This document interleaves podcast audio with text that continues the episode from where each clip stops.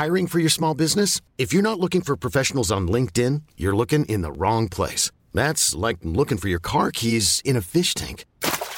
LinkedIn helps you hire professionals you can't find anywhere else, even those who aren't actively searching for a new job but might be open to the perfect role. In a given month, over 70% of LinkedIn users don't even visit other leading job sites. So start looking in the right place. With LinkedIn, you can hire professionals like a professional. Post your free job on linkedin.com slash achieve today. Hey, it's Ryan Reynolds, and I'm here with Keith, co-star of my upcoming film, If, only in theaters May 17th. Do you want to tell people the big news?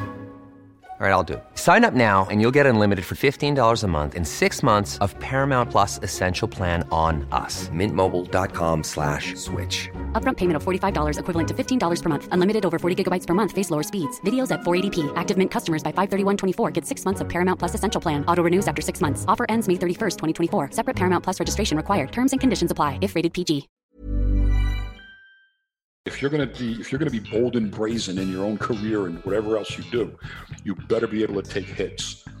And uh, I've told people the same thing. If you can't laugh at yourself, everyone else will do it for you.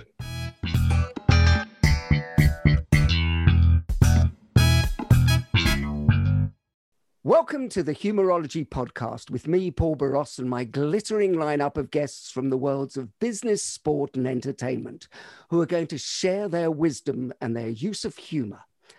Humorology is the study of how humor can dramatically improve your business success and your life.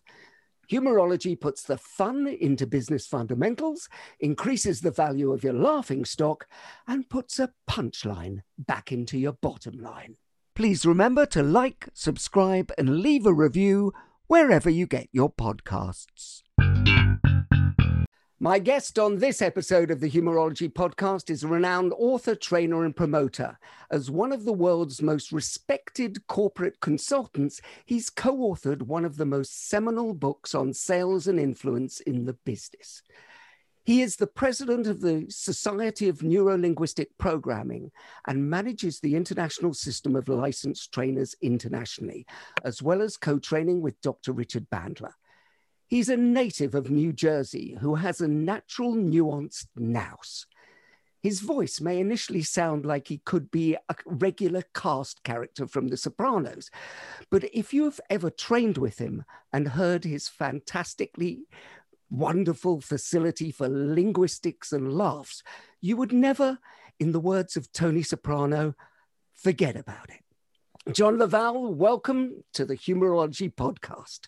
Hey, thanks a lot, Paul. Great to be here. Oh, it's my pleasure, John. We've known each other for a while, and I've always been a fan of your work. I'm, I'm a really huge fan of your book that you wrote with Richard, Persuasion Engineering. Um, what part do you think that humor plays in persuasion?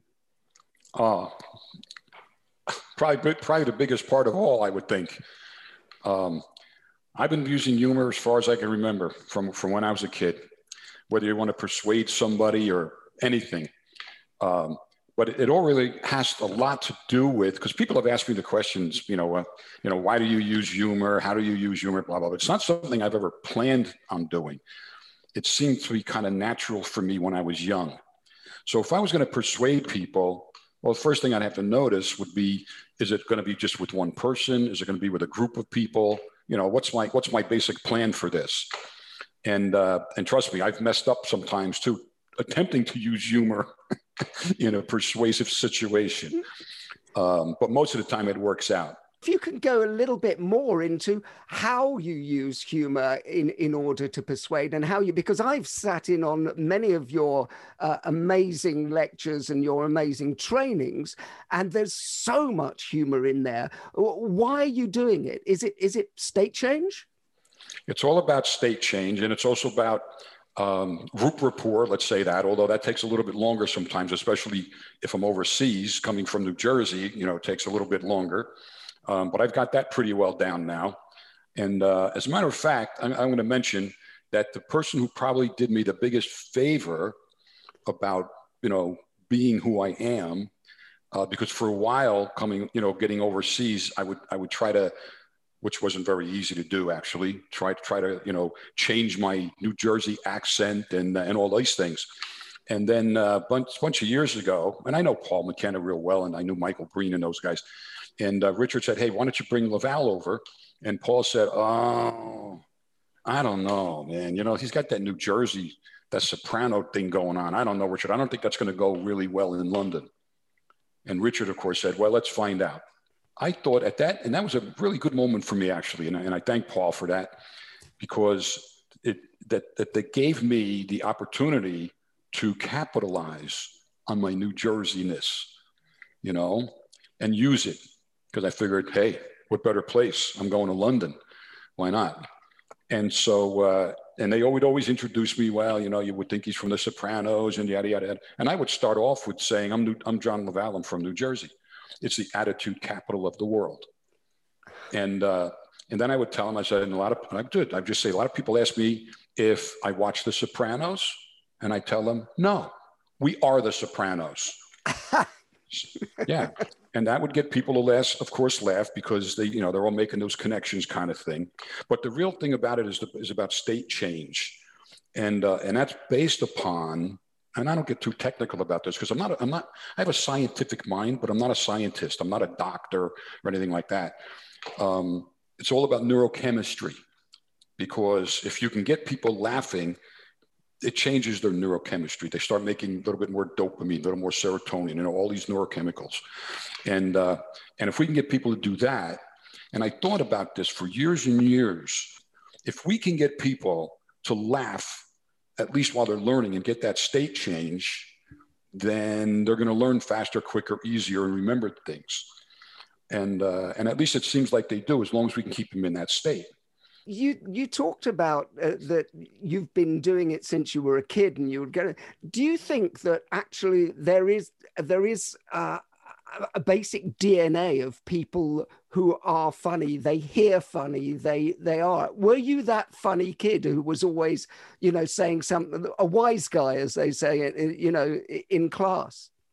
Well, no, not in class, not so much. I went to parochial school. I went to Catholic school, and uh, oh yeah, and uh, uh, I just remember making it through Catholic school.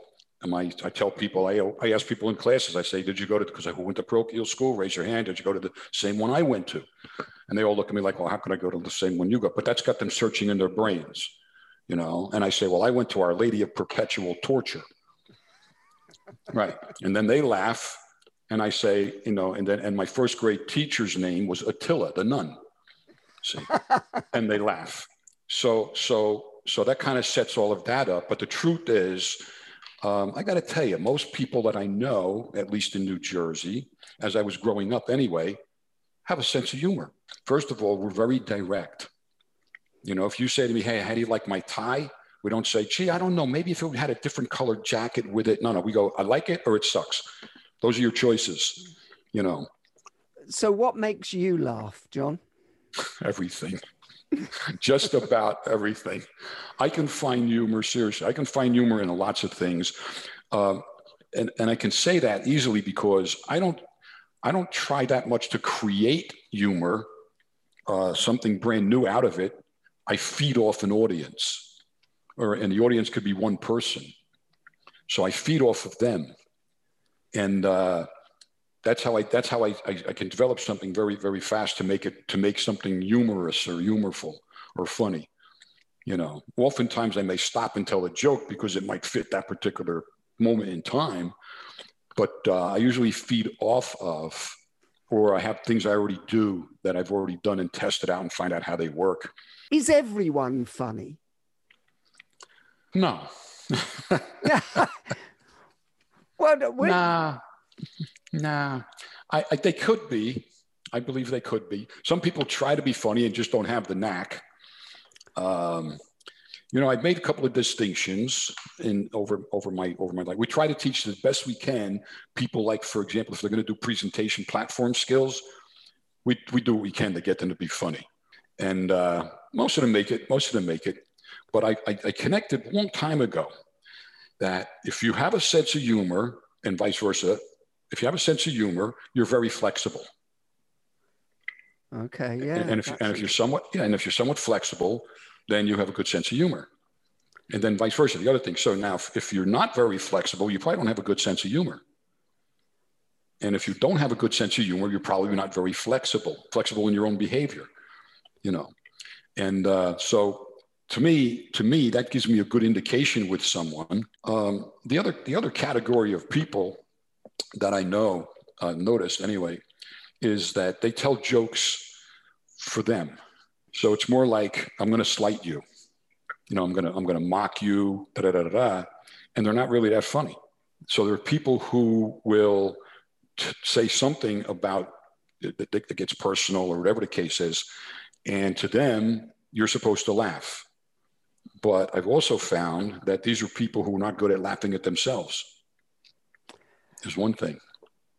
So okay. it's a more an aggressive act, is it? it, it yeah. Sort of like putting down somebody else in order to make yourself sort of the the big man. Yeah, yeah. And, and the other one I've noticed is so is they'll is they'll tell a joke or they'll tell us they say something that's supposed to be funny, and then they either laugh or snicker before you get a chance to. They even laugh. So so that tells me they're there to entertain themselves. Like I'm laughing now about something I just said about it, but if I were to do that in presentations and did it consistently like that, oh my gosh, I don't know what the repercussions would be. So, I mean, a lot of our audience, and, and you work with, you know, big businesses all over the world and you advise them, and, and a lot of our audience um, are going to think, what can I take away from this? And I know you're a great man for ta- giving takeaways and things. And uh, how can anybody be slightly, not necessarily funnier, but slightly, you know, better at getting rapport, better at, at connecting through, by using humor? Uh, someone asked me one time, they said, To what do you contribute most of your success, both in business, getting deals you've gotten, contracts you've gotten, and in seminars? And you seem to take a lot of um, maybe unnecessary risks in in doing things but i also know you're somewhat successful. I said well i've learned very simply that i don't care. I just i don't care. And i'm prepared to walk away and leave the deal on the table so now that what that does is that gives people enough confidence that they're going to they're going to they're going to probably come back to get the deal. You know, if you've done a good job, rapport rapport is easy enough. I'm not talking about the body matching things. You know, the rapport stuff is easy enough. Um, people don't go in if if they go in with their PowerPoint and they're all ready to show their slides and everything. They should they should stop and go do something else. You know, uh, if they can't feed off the group and and everything else. Uh, when I've gone in business meetings, let's say I'm going to go in. Let's say I'm going to go in with a group of executives, and I always make fun of them. By the way, I always make fun of the guys at top. Um, I, I, always want to get in with, and, and some of them object to this, but I don't care. I said I don't care. Right? Is to get. I want to talk to their boss because that's ultimately where my contract comes from. Yeah. Because if the guy the guy hiring me, right, if he doesn't like what I'm doing, he can say you're out. But I can say, excuse me, this is what your boss wants you didn't get the message. So I'm actually helping you out, you know? But I, have I've had that attitude where there's loads of business out there, you know, and I can choose who I want to work for, not work for, or work with, and everything else. And I think for people who have that, that confidence, I guess one might be part of that, that uh, they're free to feel and be funny.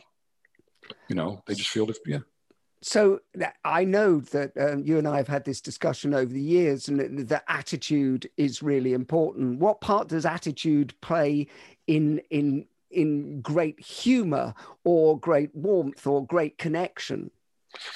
Well, if I were to define the word attitude, okay, in its first literal meaning, okay, it comes from aeronautics, and it means the angle of approach. So, how you begin the, your angle of approach with the person or people is going to demonstrate your attitude. And that sets everything up right from the get go. So, because it comes from aeronautics. Everybody else talks about attitude and all the other extrapolations of the word and what it could mean and everything else. But I, I like to go back to the first original kind of meaning. and then think, now, how did it become what it is today? But it really comes out of angle of approach. That's what it is. So what's what what's so you and I first meet. What's my angle of approach with you, and what's your angle of approach with me? Okay, and that would demonstrate attitude. So when people first say, "Well, I don't like your attitude," I'd say, "Which one?" Um, which gets them thinking different, differently anyway, right? Um, when I first meet people, you know, I meet people outside a seminar room you know, and I might go up to them and say hi. And they go, hi. And I go, are you having fun? And I want to know the answer to that question when I ask that. And they go, I go, are you having fun? And they go, well, I'm going to have fun later, but no, you're not having fun. I go, then you're, you're, you're then you or I'll ask them, are you having fun in your job? You know, and they say, mm, not really. I go, then you're probably not following the instructions because your boss keeps telling you he wants you to have a good time on your job and have fun you're probably going to get fired for not having fun. Or, I, I mean, I ask a different question because I want to find out how are they going to respond to me. You see, I don't want them to respond in any certain, you know, in a, in a narrow kind of a way. I want to find out how they're going to respond to me. Okay. And sometimes I don't introduce myself. I don't say, Hi, I'm John La Valle. I just go up to them and go, Hi. Are you looking forward to the seminar? And they might answer a bunch of questions before they say, "Who are you anyway?" Because I don't have a name tag. They, oh, I'm John La Valle, and they go, "Oh my gosh," and I go, "Oh my gosh, what? We, I thought we were having a nice conversation here." You know, all of that, by the way, is to get them to relax, to relax a little bit. You know, and I like the attitude being the angle of approach because you're going to have to listen to know which angle of approach to take, don't you? Well, depends how you, how you start off with. I mean, to me, I'm always testing, so yeah. I wait to see what comes back.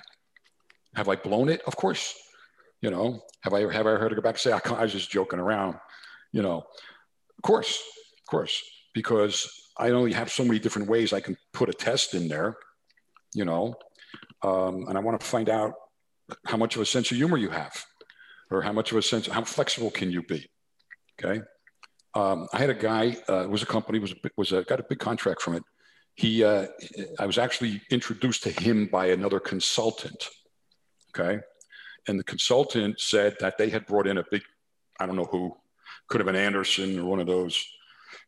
And said uh, you need to bring in somebody who doesn't know. They know nothing about your business. They know nothing about your product or services, but they know about selling they can teach you to sell just about anything. And they've got to be crazy and maybe a little bit of dangerous. In other words, they, they, they can take your people and tip them over the edge of the cliff, but not let go, except for the ones that might be worth letting go, you know? And, uh, and the guy said to me, when we Googled those criteria, he said, your name came up. so I thought immediately, this guy's got a sense of humor. Now, by the way, he was from he was from another country in Scandinavia. Okay, and some of those they have their own different kind of senses of humor. But the Danish are very close to the Americans in language, and possibly, of course, even the English, because they they can translate very fast. They learn how to do it very quickly because the languages are very similar. The structure is anyway. Mm-hmm. And so, uh, so he said. Um, he said, But I only have one question before I decide whether I'm going to bring you in or not. And I said, What's that? And he said, Well, I hope this is not the American way of selling. And my answer to him was, my question back to him was, What does that mean? Because I, if I'm if I'm doing the American way of selling, I wouldn't call it that. So what is it? And he said, You guys, you go too fast, too quick, you get right to that bottom line you know, and that's not going to work in Europe. And I said, okay, great. I appreciate you telling me that. He said, okay, good. I said, but let me just let me just finish now. You got to decide right now whether you want to hire me or not, because you know what? I got about five others on a hook. and he said, so I said, so if you want to book it, get your get your book out, get your date book out, get your pen, ink, okay, and let's book the date. And he said, okay, and he did. And after it was all done, I flat out said to him, um, excuse me, Mr. Vice President. Uh, I thought the I thought the American way of selling wasn't going to work with you guys. He called me a son of a bitch. Actually, he said, "You son of a bitch." He said, How did you do that? I said, Uh uh uh, not until the first check clears. and he laughed again, just like that. But the next thing was when I when I went on that gig, the first day, actually the first half day, I was put on in the afternoon. In the morning, they board everybody with the raising the company flag. You know, here's our five year plan. I told them, "What guys worrying about a five year plan for, man? You get one more 911 happening, that plan's out the window." You know, but okay, so I'm on in the afternoon, and he introduces me as the American cowboy. I don't know why. I have no idea. I didn't even worry about it. And I looked at the group, and they're all like this. And I thought, got to loosen this gang up. Now, prior to this, the guy says to me, because he gave, see, everybody gives me what I need. Said to me, oh, and you've, I'm Paul, I'm sure you've had offers like this one. You book the contract, and then it's a, oh, by the way, can you also, okay? I, I think they call that scope creep or something. Yeah. And uh, he said, oh, by the way, um, you know, these people are all from different countries. So uh, if you can get them to work together, uh, boy, I'd consider that a real bonus. I said, how much of a bonus? And he laughed. He said, no, no, no, not like that. I said, oh, yes, yes, yes. And he laughed. He said, well, let's see what you can do. I said, sure. Now I figured this was ultimately what he wanted. Ultimately, you know, it's always the, oh, by the way, you know, people write you an email at the bottom, it says, oh, an FYI, blah, blah, blah. Oh, also, blah, blah. That's the whole email right there. Whatever they really want comes out, boop, you know, peeks out from under that crazy onion skin.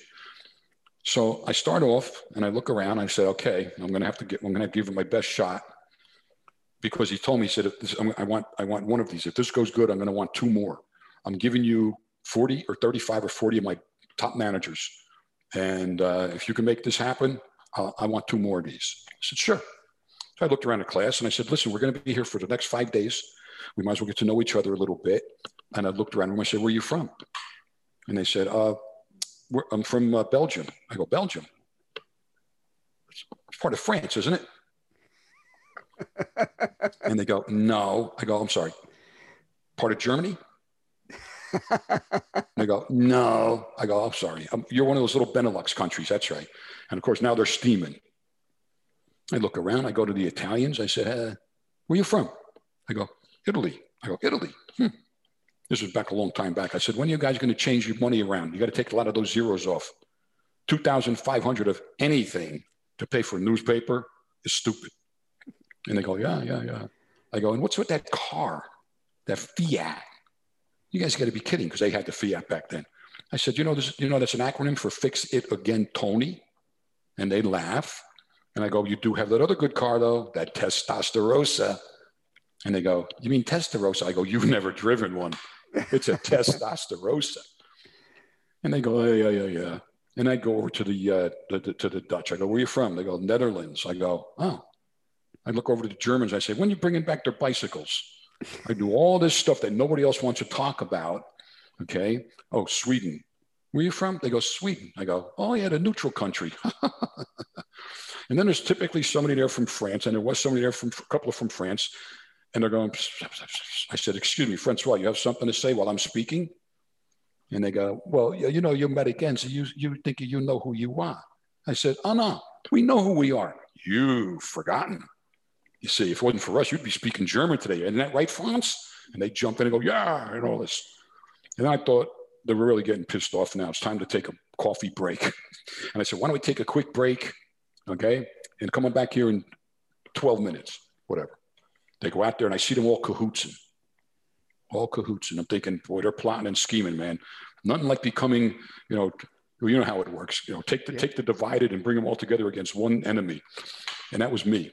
It was very purposeful, taking my chance. And uh, so I bring them all back. And I, and by the way, when they come back, now they're all mixed up where they're sitting. Before it was the Italians are here, the Germans are here. Now they're all mixed up talking to each other. We'll get this guy. Five days with this guy? No way. We'll be lynching him by tomorrow. And I, then I said to them, "Oh, let me tell you about the Americans. By the way, we're about the craziest and stupidest people going in the whole world because, you know, and we get away with these things because you guys feel sorry for us, you know, which is partly true, by the way." and then they all laughed, and they thought, huh, "He got us." And we all had a great time for the next five days. I go to dinner that night with this vice president, and uh, his first line was sitting down with the consultant guy, and we sit down at dinner, and the, and the vice president says to me, which were the wrong words to begin with, at least initially, but he probably didn't know. He says, I don't know what you think you're doing. And I thought, oh boy, here comes, you know, there's the there's the door. He says, I don't know what you think you what you think you're doing, but I want 35 more of these programs. Wow. And I looked at him and I said, I don't want to work that much. and he said, We'll figure it out. So yep. so the guy happened to have a good sense of humor, you know, um, and he got what he wanted.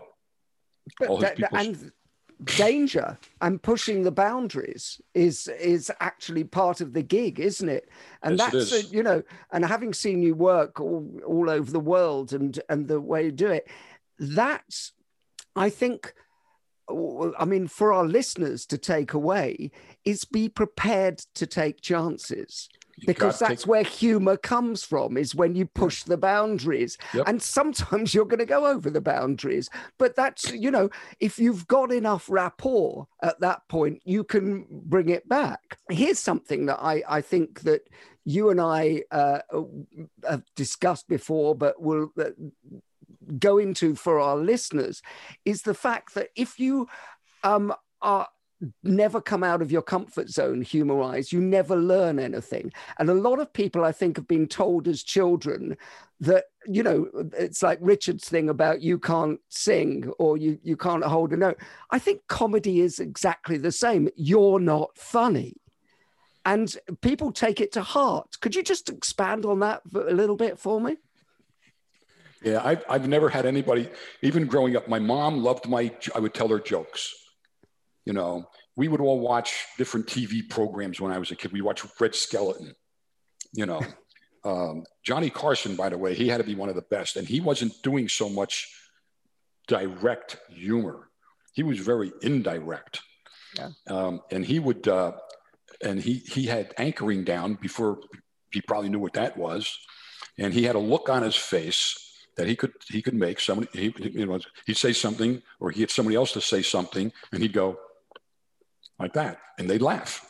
Yeah. Uh, he had that pretty well, pretty well down. As a matter of fact, he had I forget who it was. It was Arnold Palmer's wife on there, and he said, um, he said, "What do you do uh, before he goes on a major tournament to, to, to encourage him?" She goes, "I kiss his balls for good luck." Thinking Johnny was going to be stumped, and Johnny says, "Well, I bet that makes his putter rise." Um, nice. He, no, he was very quick. He was really quick. People have asked me where's my comfort zone? And I usually say, you're in it. So I don't know. I don't know. I mean, I do know where it is most of the time, but that's only with the police and uh, you know, people in major authority. Um, I think if I was to meet any major politicians or I've met loads of so many different people, you know, in higher upper positions, both all kinds of ways, all kinds of formats. But I've always treated them uh, like an equal. Um, I met Muhammad Ali once. Um, this this guy, and I tell people, he was not only a gentleman, he was a gentleman. Okay, and brilliant. The guy was just brilliant. He had a sense of humor like no one else. I mean, he, it was just it was his own. It was his own, and he knew how to pour it on. And I got to meet him once. I was on a long line, was at a political thing, dinner funny raising thing. And as I got closer to him, you know, he was signing autographs. I didn't care about autographs. And I got, and as I got up to him, before I could say anything, he looked up at me and he said, because he was sitting, I was standing. He, he said, "You have a question on your mind, son?" I said, "Yeah, I do." He said, well, "What's your question?" I said, "Well, first of all, let me just say, you are the champ, man. You are the champ. You are the champ." I mean, listen, a champ. Listen, I got to tell you that. Ken Norton did get you that one good one, though. I got to tell you, joking around, and he looked at me, and he, he kind of gave me this little you know, wince look like you had to bring that up. And he kind of he kind of snickered a little bit and said, "Yeah, but I got him back." And I said, "Yeah, you did." And he said, "So what's your question?" And uh, and I got to ask my question. And he spent, I'd say, he spent probably spent a good six seven minutes uh, with me, and there were still people behind me. But this was a guy who had a fantastic sense of humor. He had to. You know, that's yeah. the other thing. You know, if you're if you're if you're gonna if you're gonna be if you're gonna be bold and brazen in your own career and whatever else you do, you better be able to take hits. And uh, I've told people the same thing. If you can't laugh at yourself, everyone else will do it for you. And you better get used to this because, and why not? Uh, when I talk about New Jersey and this and that, and the other thing, I'm making fun of me in a, in a different way so people know it's okay. Well, that's that's brilliant. So, I mean, I think, and for our listeners to take away, you know, being able to laugh at yourself is crucial to this because, mm, you know, if you if you haven't got a sense of humor about yourself, how can you actually make it about somebody else? What would the world be like without humor, John? London. Hold on, I'm here. I can't. I can't help it. You know that. It's just uh, you give it to me, man. You feed me. You feed me the line. Feed me the line. Um, it'd be uh, it'd be brutal. It really would. I mean, I mean, just the things that are going on are, are not. We're not going in the right direction. Let me just say that. Uh, at least, you know, people don't even find many things funny. We've we've we've all but gotten rid of political uh, political correctness seems to have taken over a whole bunch of things, and uh, I don't really care about political correctness. I don't. I, like I said, I don't care. That's my that's one of my modus operandi right there. I don't care. And uh, if I've had people say, well, you know, you can't say that, I go, well, it's kind of late. I just did. Um, it already came out, and they go, well, I don't like it. I go, you don't have to. I'm Sandra, and I'm just the professional your small business was looking for. But you didn't hire me because you didn't use LinkedIn jobs. LinkedIn has professionals you can't find anywhere else, including those who aren't actively looking for a new job but might be open to the perfect role, like me. In a given month, over 70% of LinkedIn users don't visit other leading job sites. So if you're not looking on LinkedIn, you'll miss out on great candidates like Sandra. Start hiring professionals like a professional. Post your free job on linkedin.com slash achieve today. Many of us have those stubborn pounds that seem impossible to lose, no matter how good we eat or how hard we work out. My solution is PlushCare. PlushCare is a leading telehealth provider with doctors who are there for you day and night to partner with you in your weight loss journey. They can prescribe FDA-approved weight loss medications like Wegovy and Zepbound for those who qualify. Plus, they accept most insurance plans. To get started, visit plushcare.com slash weight loss. That's plushcare.com slash weight loss. Hey, Dave. Yeah, Randy. Since we founded Bombas, we've always said our socks, underwear, and T-shirts are super soft. Any new ideas? Maybe sublimely soft. Or disgustingly cozy. Wait, what? I got it. Bombas. Absurdly comfortable essentials for yourself and for those facing homelessness. Because one purchased equals one donated. Wow, did we just write an ad? Yes. Bombas. Big comfort for everyone. Go to bombas.com slash ACAST and use code ACAST for 20% off your first purchase. Hey, it's Ryan Reynolds, and I'm here with Keith, co star of my upcoming film, If, only in theaters, May 17th. Do you want to tell people the big news? All right, I'll do it. Sign up now and you'll get unlimited for $15 a month in six months of Paramount Plus Essential Plan on us. Mintmobile.com slash switch. Upfront payment of $45 equivalent to $15 per month. Unlimited over 40 gigabytes per month. Face lower speeds. Videos at 480p. Active Mint customers by 531.24 get six months of Paramount Plus Essential Plan. Auto renews after six months. Offer ends May 31st, 2024. Separate Paramount Plus registration required. Terms and conditions apply if rated PG. Well, that's it. And and by the way, in order to uh, you you need to live that life to actually understand and connect with people and to broaden your horizons. And by the way, your time, you know, you and I constantly make mistakes. We're just absolutely. You know, well, well, no, we, you know, that's you know, I look forward to making stuff. I always say when I'm I'm training sort of executives to go on stage and deliver a big conference speech or something, I'm going look forward to stuff going wrong. And you would say the same thing because that's when you're going to have the fun. That's when it's going to humanize you. That's when you're going to, people are going to go, he's a real person. I was I, because I'm such a fan of um, your book, Persuasion Engineering. Um, I wondered if there was any connection with what we're saying. When uh, whatever you're selling, you're always selling feelings. You know, whether that's comfort or safety. Is is humor involved in that selling that feeling of, of lightness or or? Well, what it is is when people give you criteria. In other words, if you said, you know. Uh, what can I do for you? How can I help you? What is it you want? And they say, well, let's say a car dealership, and they go, well, I'm looking at new cars, and uh, you know, and I say, well, what's important to you in there? They go, oh, I want a blue one. I want this kind of an interior. I want the stereo system and everything else. Those words alone, okay, represent a feeling, especially if I say what's important. It, it immediately logs into their brain. Okay. And they go, what I really want is this, you know, um, not be too complicated, but then the, in our language anyway, we teach what our, our, our NLP things. Then there's modal operators in there, and that tells me the strength of the word. You know, so if you said, I want this, I need this, or I'd like to have that, those all have a different strength to them. Okay. So those words have a feeling associated with them. So what people tend to do, and I've, I've, I have this in the book, uh, I think paraphrasing is an insult to people when they say, "Oh, so basically what you're saying." No, that's not basically what I'm saying. I've done this in court because you know the lawyers try to turn it around. Okay, so I could say, "Yes, I know Paul Boross," and they go, "So basically what you're saying is you've been." No, no, no, that's not what I said at all. I said I happen to know Paul Boross. If you don't, if you forgot what I said, have the lady over there read back to you. She's doing the court thing, you know, the, the transcripts. Um, and I, I, let me tell you why this is. So in our brains, you know, we have all these nice words in there and whatever's, and nobody really knows how they get in there. They, they know a lot of other things, but they don't know how the words, how does a word get in a per- particular spot in your brain? They don't know. I've asked doctors, I've asked neurosurgeons. I go, so I'm little, I grown up, or maybe I'm, I'm six months old. My parents are walking me down the street and they see a dog and they go, oh, look, a dog. I look over at the dog. I now have a picture of a dog. I don't even have the word. I only have the sound dog. I don't have the word dog because I'm not, I'm, you know, I'm six months old. How does that thing know where to go? Boom, in my brain. They don't know. They don't know. I said, that's fair. That's, that's okay. So if I, so if, the whole basis of rapport has a lot to do with not just body matching, but matching certain things, not everything, but certain things.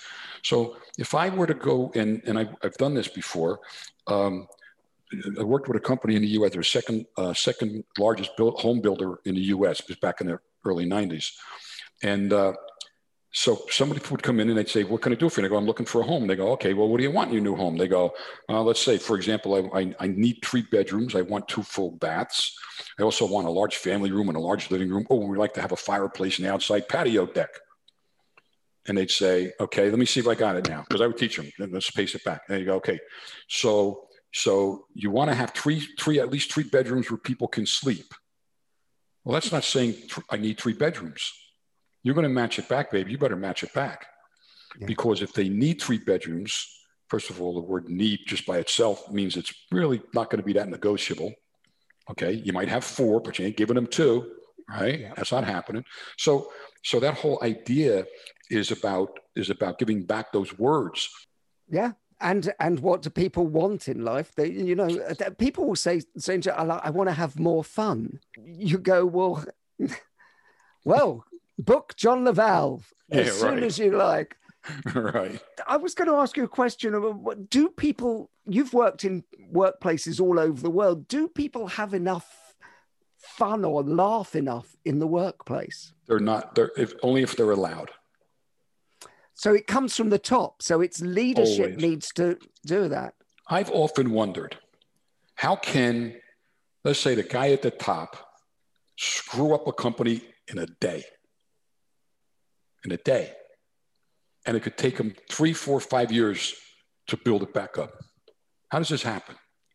I, I had the pleasure of working for uh, a corporation, of course, and maybe I would say five, maybe five guys, they were executives that I actually enjoyed working with. I didn't report to them. I might have been a couple of levels down, whatever. Um, and they were tough. They were tough.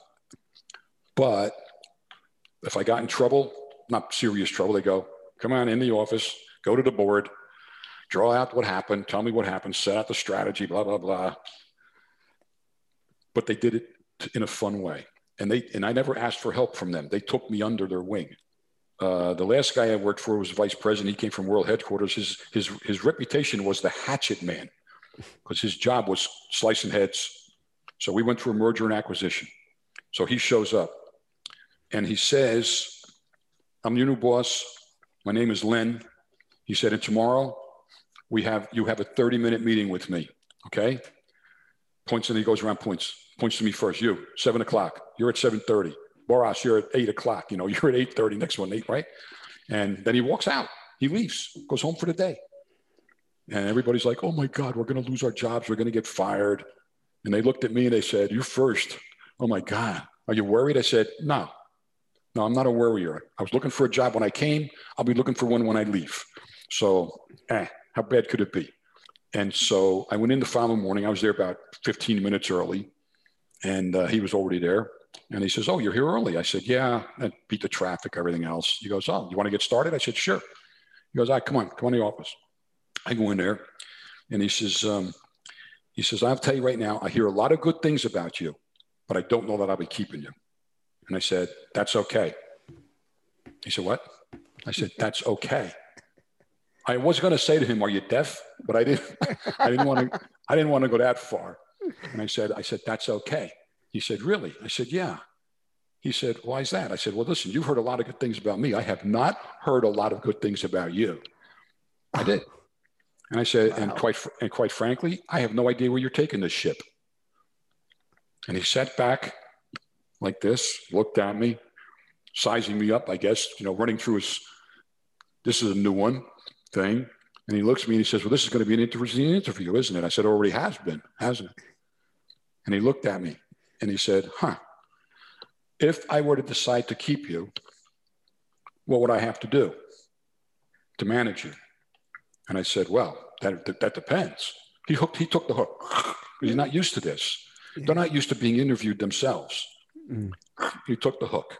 I said, I said, that depends. He goes, on what? I go, what do you truly value in the people that you manage? And he gave it to me. He said, I like self-starters. I don't want to have to manage people. I want them to complete their projects. I want them to deliver, you know, something to the bottom line kind of thing, you know, not just pissing money out the door, yada, yada, yada. And I said, oh, okay. And I waited. He goes, so tell me about yourself. Okay. I'm a self-starter. You don't have to manage me. I did, just like that. painted it back. But he missed it. He didn't, I mean, he got, he, he, he, he didn't say, oh, you're repeating me. No, no, went right over his head like a giraffe's fart, I say. And and so he said, okay. And when he, anyway, he said, I'll let you know what we're going to, and he kept me. Well, uh, but the, then we go back to two things. We go back to humor. We go back to listening, and actually, that's one of the things uh, that uh, I, I, think you probably taught me this many, many years ago. That actually just repeating the stuff back. They people will tell you everything, but the main problem is that people are so far inside their own heads of I've got to make a good impression. I've got to do this, and uh, just listen. And, and if there's any takeaway from this that is golden, and there's so much golden stuff in here with you, John, it is the listening is is crucial both to humor and both to sales. I did tell um, this guy. I did tell this guy. By the way, I said, "Listen, you can't just like ignore me. You better stick your head in my office every couple of weeks. I'm the training guy. Make sure that I'm, I'm doing my job because you know, I, am a training guy. I mean, I could have been doing all kinds of crazy, weird things.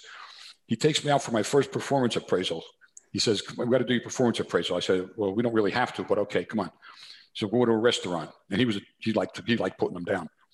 So he puts down the first one and looks at me and he says, ordered or waiting. He says, so he said, well, let's, let's start your performance appraisal. I said, sure. He goes, how am I doing? I go, what? He said, how am I doing? I said, I thought this was my performance appraisal. He said, it is. I said, oh, are you doing great? Um, you stick your head in my office every few weeks and go, what are you up to?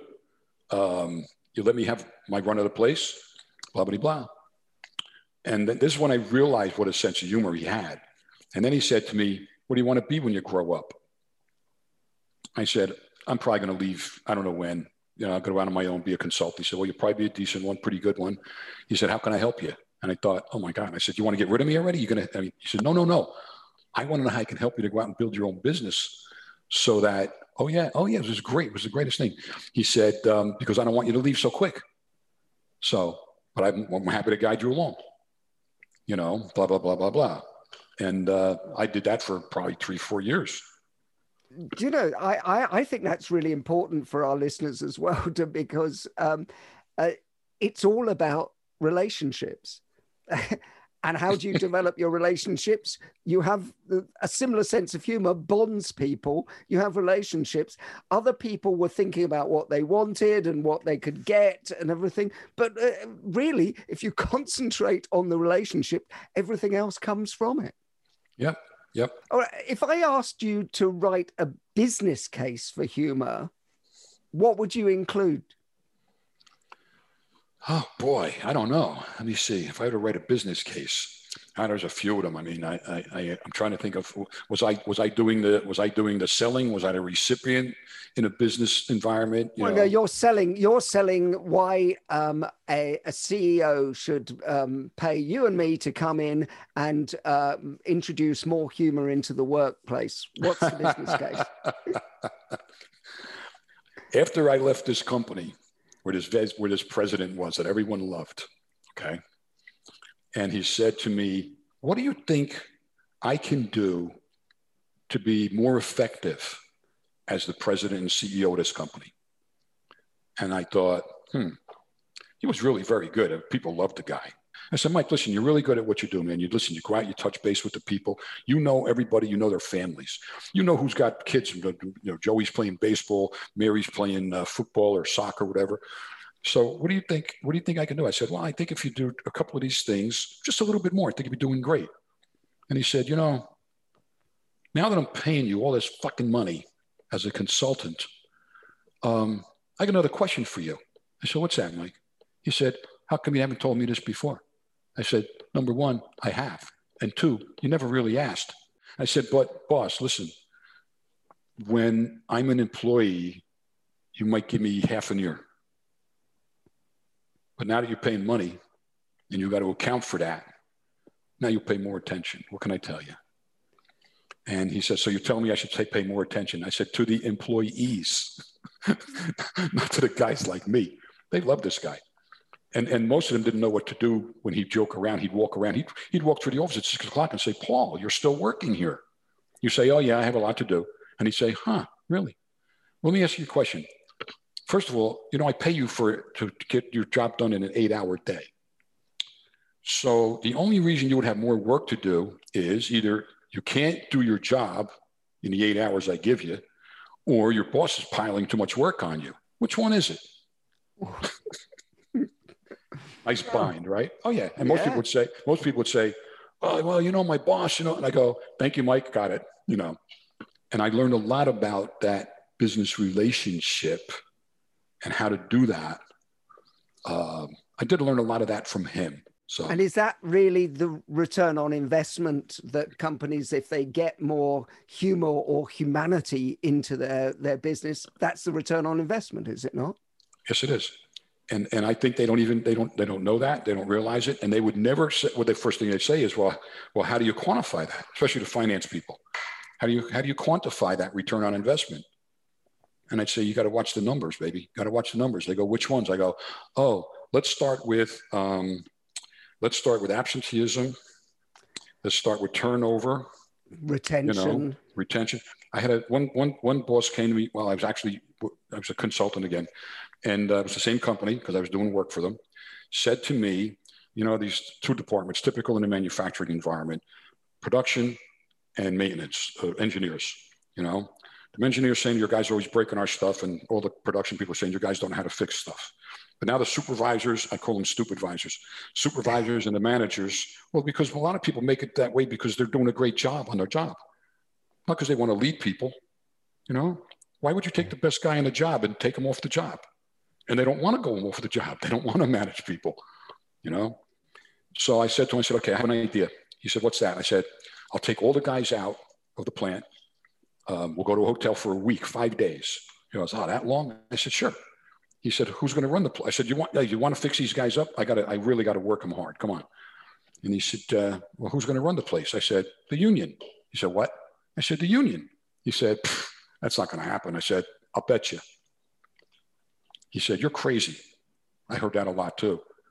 I said, Yeah, I am, but that's got nothing to do with this. I go, Let me deal with the union. Okay? He says, Go ahead, have at it. So I went and talked to the union guys. I said, Hey guys, you think you can run the place if none of the managers are here?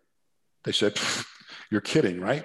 I said, I'm to, I'm to depend on you because I'm taking them all out to the hotel. I have no idea what I'm going to do with them. I might knock their heads together a little bit, uh, get some sense into them. I don't know. Maybe I'll have them build, play with little building blocks on the floor. I don't know. They're all laughing. You guys are laughing. And I said, so, uh, but I said, I'm telling those guys they cannot call you at all to find out how things are running. If they do, you say, John said you're not supposed to call, and you hang up on them, and then you call me. Here's my home number. So I don't care if it's three o'clock in the morning, you call me. I'm not going to go back and say, hey, Charlie said, don't worry, guys, I'm from New Jersey. Come on. You know, we don't see nothing, we don't hear nothing, we don't say nothing, you know. And so they did it for the week. A couple of the supervisors, they were calling in the plan how we run it. They said, John said not to call, Ben. Okay. And hang up. And they call me, go, Billy called. I said, thanks, just so I know. Never said anything, anything to him. Imagine this that they ran to, to superb, to, to say superb is an understatement. Besides breaking all production records, all scrap records, you know, throwaway stuff, reducing, right? No absenteeism, no no lateness. These guys were the union knows. You know, they come to go, hey Paul, not this week. Don't you show up late this week. Don't you you know me. I'll send Bubba to pick your ass up at your house. Don't you don't don't even try it. You better be here every day. But they did. And uh, and here's the next next next part. No injuries. And the best one, no equipment breakdown. Now I thought there were probably a few. They didn't write them down. They probably weren't major ones. I, I don't care. I don't really. I don't care. And the president, that same guy, Mike, comes in at the end of this five days and says, uh, Hey, how'd you guys like John? Uh, he worked with you this week. You guys learn anything? Oh, yeah, John's a great guy. I'm thinking half of them are full of crap. And uh, he said, So I heard you guys broke all kinds of production records back there. You did this, you did this, the people did this, the people did this, the people did this, the people did that. And they said, Yeah. He said, So I have a question for you to think about over the weekend. What do I need you for? And he turned around and he walked out.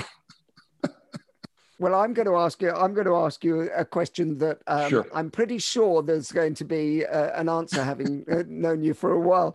Um, have you ever taken a joke too far and crossed the line, John? Of course. I was oh, asked. I, I was asked. I was asked on two occasions. The first one was when my dad passed away, and my mom asked me to do the eulogy. Why? I don't know. And as I started off the eulogy, because I make everybody laugh, this is in a church, okay? I look down and there's my mom like this. what did I ask my son to do this for?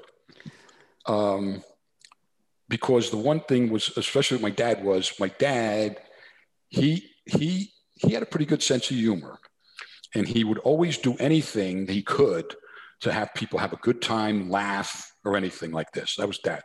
And he never got real recognition for that, except people saying, wow, dinner was really good.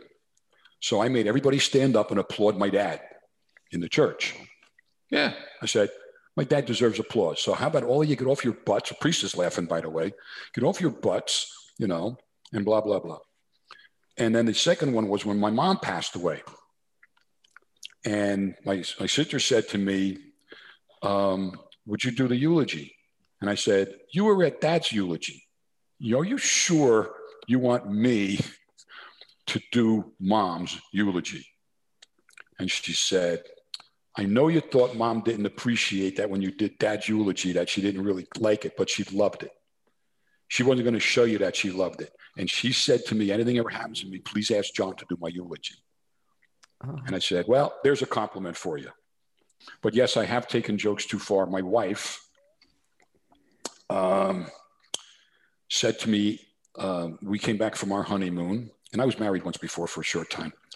And uh, my wife said to me, and this is in front of her department of people, you know, she worked in research and development at the time, and said to me, uh, everybody says, How was your honeymoon? And I said, Oh, it was great. She goes, Oh, yeah. I go, Oh, it's really, really good. And she looked at me, she goes, Well, you at least had two. And I said, Trust me, honey, the first one's always the best and then said, oh shit, because I meant hers was the first one. and she just kind of looked at me. And I went, Oh, honey, you know what I meant. And of course, she played it up. At that point, she goes, No, I don't. Oh. Why don't you explain it to all of us? You know.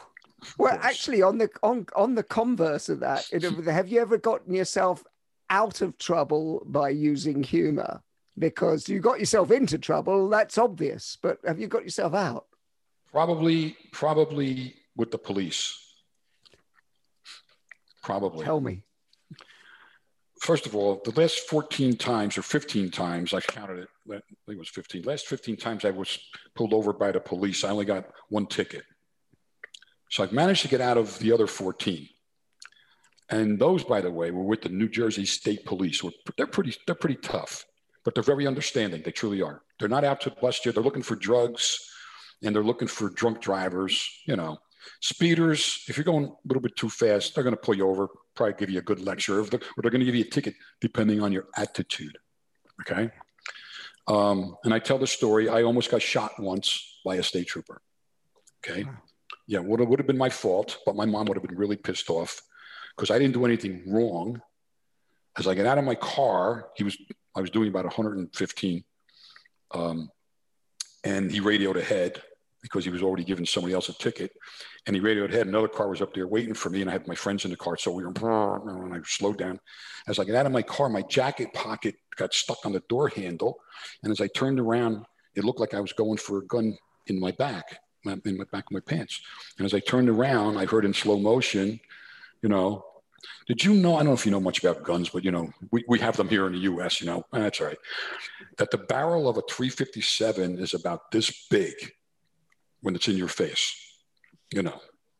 And uh, and I could hear him slow motion saying, freeze. And then he called me a name. Um, so, but he taught me some things.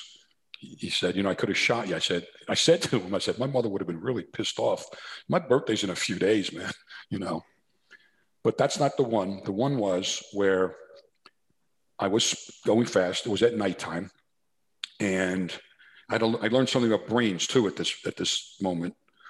And I was going a little fast. I passed a tractor trailer. Nobody was around except for the state trooper who was right behind me, but didn't have didn't even have his headlights on.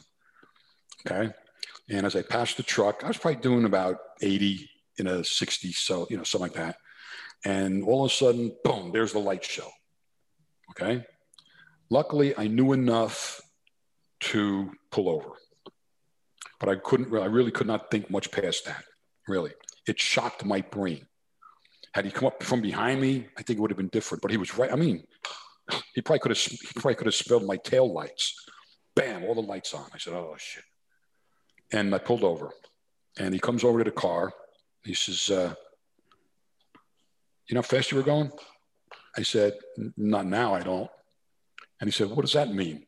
I said, may I be blunt? He said, please. And I said, You scared the living shit out of me. He said, What? He said, Have you been drinking? I said, No. He says, Where are you coming from? I said, I, I don't know. He said, You don't know where you're coming from? I said, No. You doing drugs? I said, No. He said, Well, and you don't know how fast you were going? I said, No, I don't. I'm sorry. I was trying to get home. He said, Where are you going? I said, I'm going home. He said, okay, so you know where you're going. You don't know where you've been. You don't know how fast you were driving. I said, no, that's it. Sorry. He said, step out of the car. I said, sure. He goes, go sit down on the guardrail. I said, okay. He said, I'm going to leave you alone for about five minutes. He said, maybe you can get your memory back. And I said, I'm going to tell you again, officer, this is the truth. You scared the shit out of me. As soon as everything went on, boom, my brain stopped. I said, I don't know how to explain that to you, but my brain stopped. Not like I went, oh my God, I'm getting pulled over. Oh no, I was like, er. and he waited five minutes. He just stood there like this, watching me, looking at me, looking at my eyes, you know. He said, how you doing? I said, I'm, after five minutes, I said, I'm, I'm, I'm doing better now. He said, okay. He said, you know how fast you were going? I said, no, but I know I was going fast because I had to pass that tractor trailer, you know, and they go fast to begin with, but I didn't see anybody else around except you when you put on the light show. And he said, Yeah, yeah, yeah, I know. Where you coming from? I said, Oh, I'm coming from Upsala College. I was doing, I was teaching a class for a friend of mine. He said, Oh, good. What's your friend's name? I said, My friend's name is this. He said, Okay. He said, Can I call him? I said, Sure. He said, You have their number? I said, Sure. Here's my cell phone. He said, All right, I believe you. You know, he said, um, and he starts laughing right away. He goes, I really scared the shit out of you, huh? I said, Well, not literally, you know. and he said, Oh, that's good. He said, All right, I'm going to tell you what, would you slow down a little bit like that? And he just laughed. He more like chuckled, more like chuckled. And I said, Yes, officer, you know, no problem. The fact that you got away with it 14 times out of 15 shows that you are a master of rapport and humor. And that's what i love that the, the fact that you can use it in real life as well as in business. We're going to go to the last part of the show which is called quick fire questions. Quick fire questions. Okay who's the funniest person in business that you've met oh boy me Great answer and really you're, quick fire. You're you're pretty funny yourself. So oh, you're, you're, you're very kind, but I, I'm I'm a. Can I just be a close second to you? No. and you laughed again. That's okay. You're so kind. what book makes you laugh? Probably The Godfather. Godfather makes you laugh. Hell, a movie makes me laugh. Well, it, it's a comedy to you, is it? For coming from Jersey, that's a comedy. It's it's it's, it's like, yeah, of course, haha. You know, I don't know. I used to read. I used when I was a kid. I used to read a lot voraciously, but most of those were biographies or autobiographies. Mm. I'm not sure that Mario Puzo is going to actually want that on the cover. The funniest book I've ever read, The Godfather. I'd write it for him if he asked. what film makes you laugh? The Godfather. there was a no, there was a there was a film out in the '60s that was really probably one of the funniest movies. I don't even know why. I just remember, and I've seen it more than once or twice or five times. Was it's a mad, mad, mad, mad, mad, mad, mad, mad world. It had a load of stars in it, and uh, it was just funny. I laughed. I laughed. Oh, what word makes you laugh, John? I think I think the one that comes to mind. I could probably think of a few, but the one that comes to mind is the word "can't." if somebody says to me, you can't do that, or I can't do that. In other words, if they said, I can't do that, I'd laugh. Mm-hmm. Um, if they say, you can't do that, I really laugh because usually the reason they say it is I've already done it. And I think that they, they just, instead of saying, why did you do that? Or how come you did that? They just say, you can't do that. I go, I did it already. You know, you can't ask that question. I go, well, it's too kind of too late because the words already come out. Okay, we're going to slightly serious tone on on the next quick fire question. Oh, is, oh, oh I know, no, but, but what's not funny?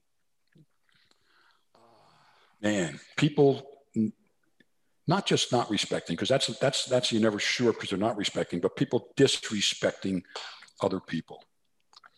Um, and I have a solution to that so that I can laugh if they ever do it um, especially when it comes to all this racism stuff and you know, you know, name it, sexual harassment stuff and all those things, you know, whatever. And uh, I, I, I propose to any judge who's watching this at one time or another that they take this very small little bit of advice from me as my idea. And before you sentence someone for any of those crimes, have them get their DNA done. Find out what's in their blood. Oh yeah, you bet. That's I know. I completely agree. Actually, I, I think that we're we're all a mishmash of uh, uh, of everything. Yeah. Would you rather be considered clever or funny? When I'd rather be considered one or the other. Hmm. I think I'd rather be considered as funny because then it's easier to be clever. Oh, and I actually, uh, funny enough, I um, believe that in order to be funny, you have to be clever. Yes, yes. I learned. I learned a long time back. The, the saying is. The saying is. Uh, got it from Richard that the best place to hide the forest is in a tree. Yeah. So let let that sizzle around in there for And a it's, little while. it's that all our listeners are going, hold on, and everything, and they've all gone into deep trance now, or in a good way. Um, okay, the final question on uh, this edition of the Humorology podcast is Del- Desert Island gags. You can only take one joke with you to a desert island. What is that joke, John? First thing I think about is who am I going to tell this to?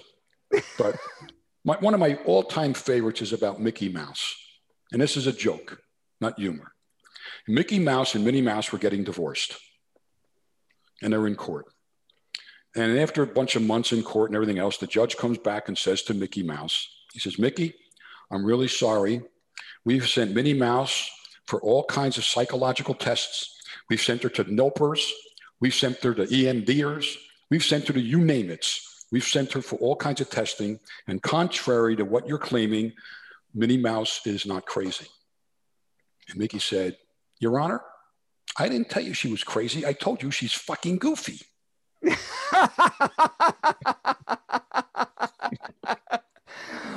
Beautiful. You want to put that in your in your podcast, Oh yeah. Oh It's no, my- that stays in. it's, that one of my stays in. it's one of my all-time favorites. Oh, it's genius. And John, you're one of my all-time favorites. You're a brilliant person, a brilliant raconteur, Oh, and a brilliant friend. Thank you so much for being you. on the Humorology podcast. Sure bet, you bet. My pleasure being here, and uh, loads of respect for you, man. Seriously. The Humorology podcast was hosted by Paul Boross and produced by Simon Banks. Music by Steve Hayworth, creative direction by Les Hughes, and additional research by Helen Sykes. Please remember to subscribe, like, and leave a review wherever you get your podcasts. This has been a Big Sky production.